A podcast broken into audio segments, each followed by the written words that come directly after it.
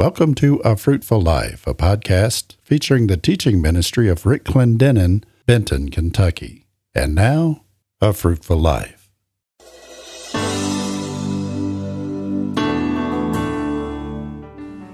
Hello, and welcome to A Fruitful Life with Rick Clendenen. Today, Brother Rick continues the second message in the two part Finishing the Game series, entitled Finishing Strong. This series was taught at a men's conference at the Trinity Church of God in Winchester, Kentucky.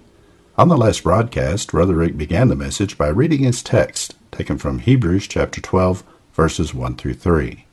Then he shared a revelation he had about the word finishing and gave us a fascinating illustration about the four processes that a photographer uses to develop film, including the three stages that the film goes through.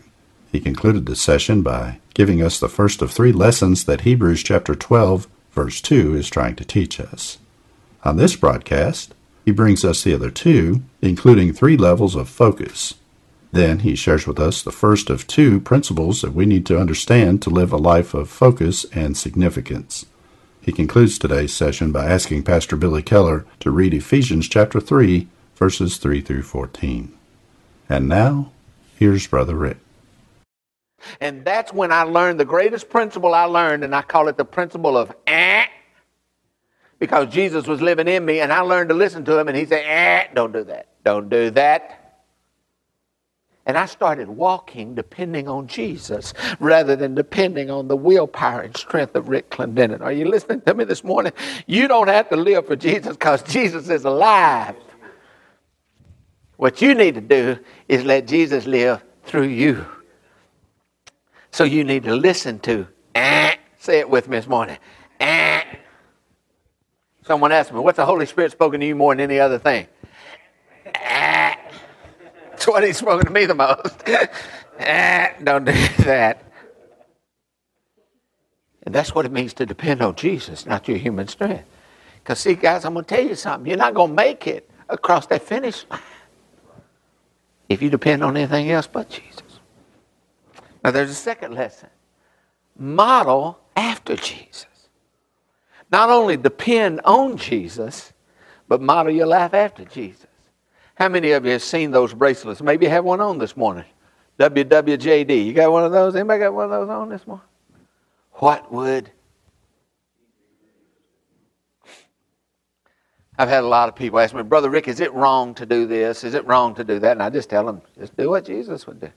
If it wouldn't bother you seeing Jesus do what you're asking me, it probably wouldn't bother Jesus for you to do it. But if it would bother you if Jesus did it, then it probably bothers Jesus that you're doing it. Amen? How many knows Ephesians chapter 5, verse 1 says, Be ye therefore followers, and I love the way one translation says it, imitators of God as dear children. Walk in love. What is that saying, Brother Rick? That's saying that children imitate their father. I remember when my son was born, at that time I collected baseball caps. I don't know why. I just thought it was real cool then. And I had about 400 baseball caps and all kinds of Ruger pistol caps and I mean fancy caps. Some of them with a scrambled egg on the bill. I mean, it was nice caps. Had all these caps. Well, how many knows that he was born? He didn't have any values but he had a father. And after a while, he saw me wearing a cap. Guess what he wanted? What was he doing? He just imitating his daddy. When I'd mow the yard, he'd take his Fisher Price bubble mower, and the bubbles be just flying while the grass was flying out of my mower. When I'd wash the car, he'd take his squirt gun. What was he doing? He was imitating his father as dear children. Jesus come to give us an example that we might follow Jesus. So not only do I need to depend on Jesus, look to Jesus, but I need to model my life after Jesus. When I pastored, there was a young boy in our church. He was two to three years old. I don't know, maybe three. His name was Trent. And every uh, time I would preach, I'd stand at the back door and shake people's hand as they go out, and we'd have someone dismiss while Debbie and I go to the back door. Well, this little boy, he would come up to me and he'd say, Hello, Jesus. Well, I certainly didn't want him to be confused, so I'd kneel down and say, Now listen, Trent, I'm not Jesus. I'm Pastor Rick and I preach about Jesus. And he'd say, Okay, Jesus. I never was successful in changing his mind that I wasn't Jesus. And one day the Lord spoke to me and said, You are Jesus to him. Then I began to understand something totally different. See, to your neighbor, you represent Jesus. Do you understand that? They don't know any other Jesus. You're Him. What kind of representation are they getting? Are they getting a proper look at Jesus? As they see how you react in the yard when you have some kind of mishap? Something breaks? Or you hit your thumb with a hammer? Do you give it a Jesus response? Sure, it's quiet, ain't it? But see, I'm talking to you this morning about number one, depending on Jesus. Number two, modeling your life. Looking unto Jesus, the author and finisher of your faith, who for the joy that was set before him endured the cross, despising the shame, and is set down at the right hand of the Father. We need to have a vision that takes us past our present circumstance, that we can see something beyond this life, that we live as if eternity is already in our heart. Amen. Now, let's move along because I got a lot to talk about this morning, so you need to listen quick. Next, after you set your vision, you need to set your focus. And I got us an army man this morning. And I got me a rifle. So I encourage you not to go to sleep. What's on top of this rifle? I'm seeing something through here that you ain't seeing. Huh? Now, how many knows that I closed my left eye? When you look through a scope, do you close your left eye? Huh? Why do you close your eye? Because you want a single focus, don't you? If your eyes open, everything kind of crosses. So you want to zero in on something. That's what I want to talk to you about this morning. I want to talk about what Paul said. Look at this for a minute. Brethren, I count not myself to have apprehended, but this. Huh? Can I ask you, gentlemen, something? How many things you do? Let me just ask you this Is your many things hindering your one thing?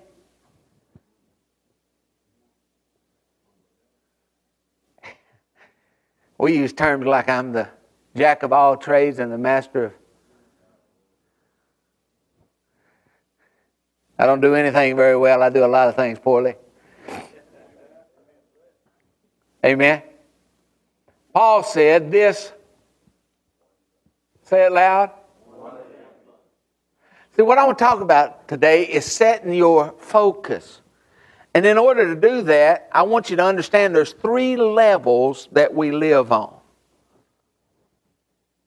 And everybody in this room is living on one of these three levels. Let me give them to you.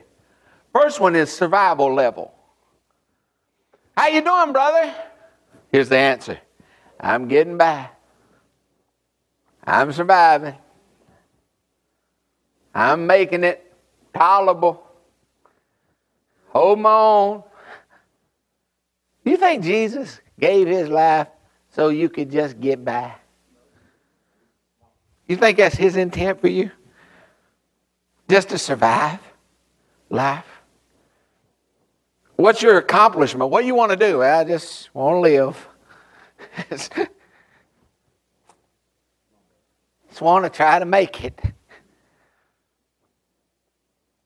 See, what we're saying is we understand that just getting by is judged by all society. Everybody looks at that guy and says, that guy right there, he, he's not much.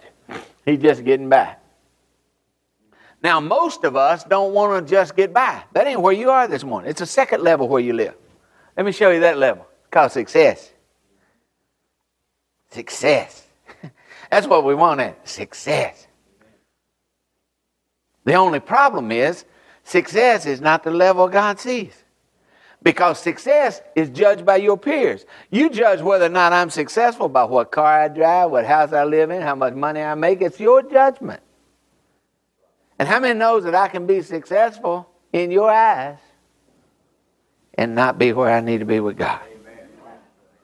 And I believe that the second level is the great deception to keep us from the third level significance. Because, see, I'm not here this morning because I want to impress you. I'm here because I want to be used of God. I want God to use my life. I do not want stamped on my tombstone irrelevant and insignificant. I don't want that. And there's some things you got to understand if your life's going to be significant. Now look to your neighbor and say, buckle up because here he comes. I'm going to give you two principles you're going to have to understand if your life is ever going to have a focus and if you're going to hit the target that God has designed for you. Now, the first one's not going to sound right. Can I tell you up front it's not going to sound right? This is what God shook up my cage with a couple of weeks ago. Here it is. Ready? Are you ready? Ready. The gospel was not created for man. Man was created for the gospel. I'm going to let that soak a little while. How many of you know right off the bat it don't sound good? It don't sound right, does it? The gospel was not created for man. Can you turn, Pastor, and do a little reading for me this morning? In Ephesians chapter 1. Yeah, I'll let you have it. I may want it back in a little bit. Ephesians chapter 1, verses 3 through 14. Go ahead. Blessed be the God and the Father of our Lord Jesus Christ, who hath blessed us with all spiritual blessings in heavenly places in Christ, according as he hath chosen us in him before the foundation of the world. Why? Read that again. Before he has chosen us in him. How far back? Before the foundation of the world, that he should be holy, or that we should be holy and without blame before him in love, having predestinated us unto the adoption of children by Jesus Christ to himself, according to the, God, the good pleasure of his will, to the praise of the glory of his grace, wherein he hath made us accepted in the beloved, in whom we have redemption through his blood, the forgiveness of sins, according to the riches of his grace, wherein he hath abounded toward us in all wisdom and prudence, having made known unto us the mystery of his will, according to his good pleasure, which he hath purposed in himself, that in the dispensation of the fullness of times he might gather together in one all things in Christ, both which are in heaven and which are on earth, even in him, in whom also we have obtained an inheritance, being predestinated according to the purpose of him who worketh all things after the counsel of his own will, that we should be to the praise of his glory, who first trusted in Christ, in whom ye also trusted after that ye heard the word of truth, the gospel of your salvation, in whom also after you believed, ye were sealed with that Holy Spirit of promise, which is the earnest of our inheritance unto the redemption of the purchased possession unto the praise of his glory.